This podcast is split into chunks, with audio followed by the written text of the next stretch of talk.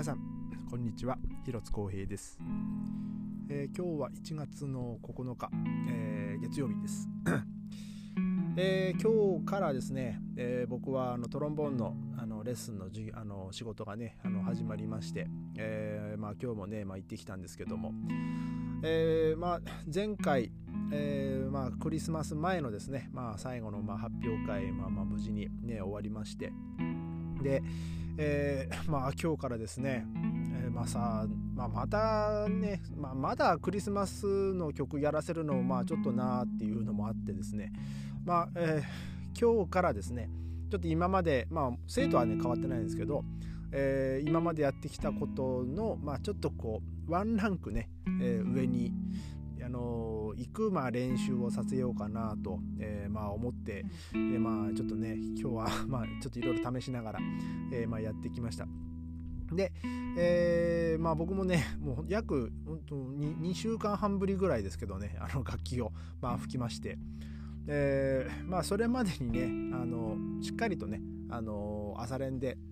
こう練習をしてきてた、えー、まあそのまあ積み 積み上げまあ多少、ね、数2ヶ月ぐらいですけどねこううまなんとかこう積み上げてきたものもあったのでまあ今日はねまあそんなに、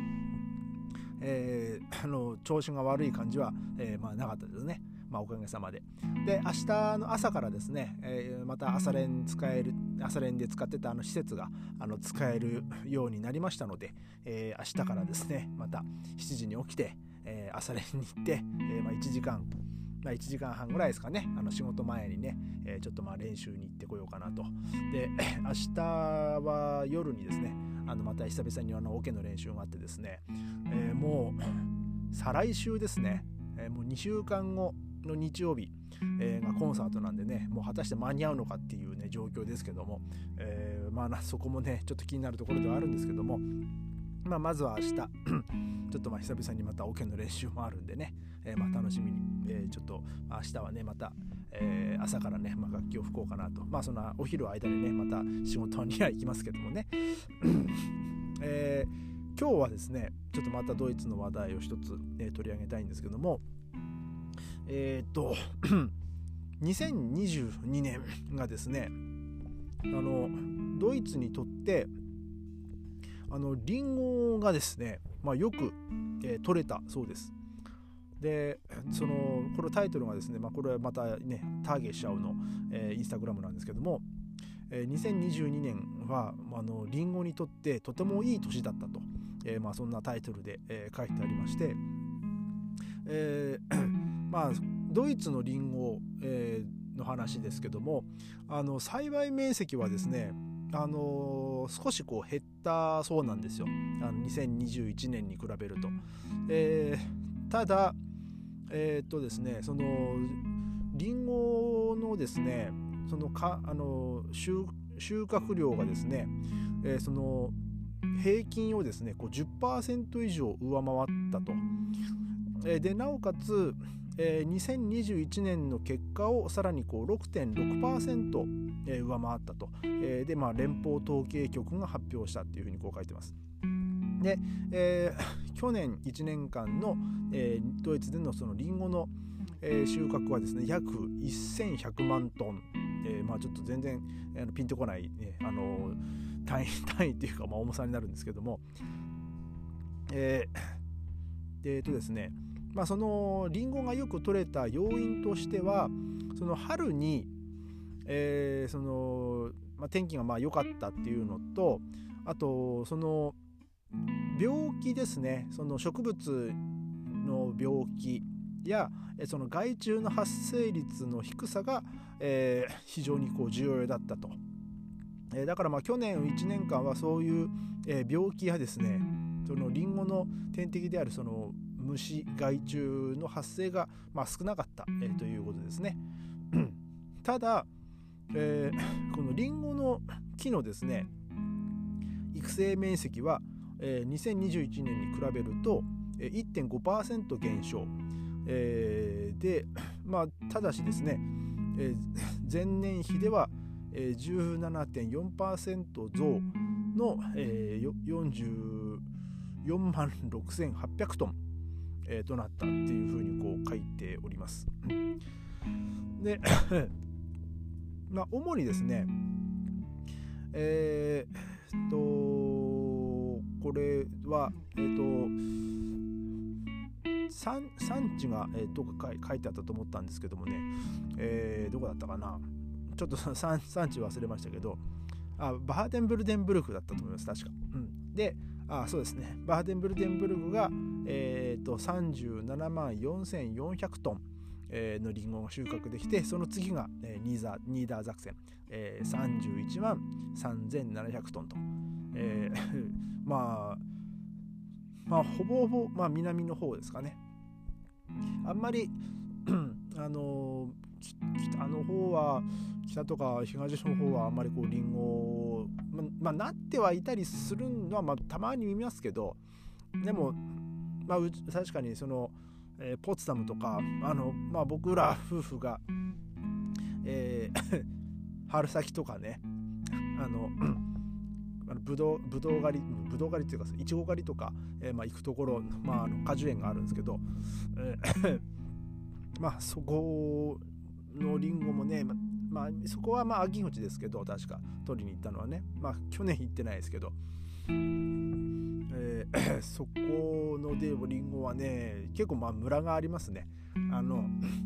あのリンゴの木ってねその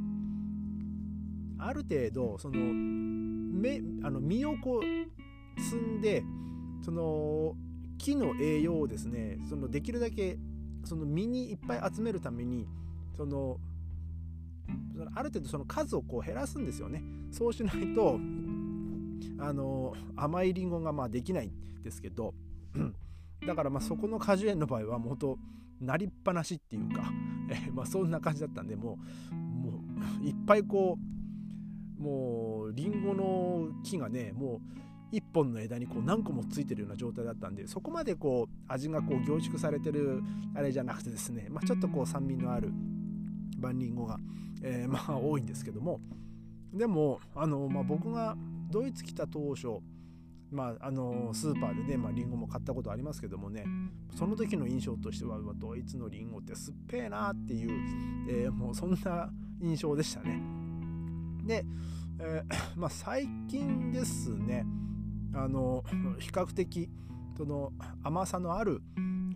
もまあ増えてきまして、まあ、多分そういう品種改良とかね、えー、まあそういうのも行われた成果だと思うんですけどもね、えー、まあドイツのリンゴもですね、まあ、まあまだまだそれは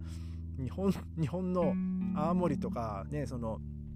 ね、うちの僕の地元のね、えー、リンゴに比べたらもう全然味はもう雲泥の差ですけど、えーまあ、それでもですね、えドイツのリンゴはですね多少こう あの味が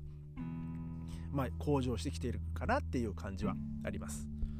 まあ、僕がですね、まあ、ドイツで、えー、僕あの1回だけですね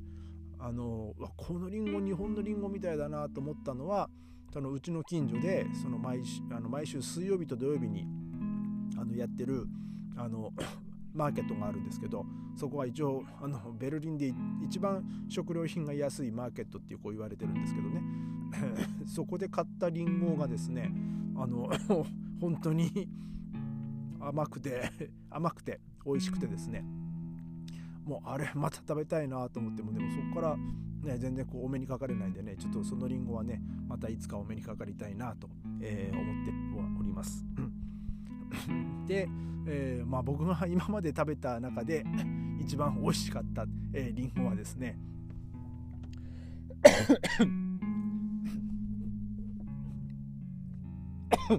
えー、すいません、えー、あのー、前回日本に帰った時に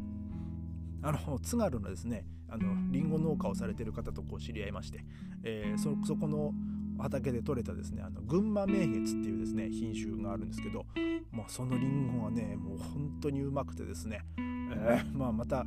ちょっと日本帰ったらねそのまたリンゴは食べたいなと思います。あの日本におられる方はあのぜひあの群馬名月あの試してみてください。もう本当にねこう蜜があの入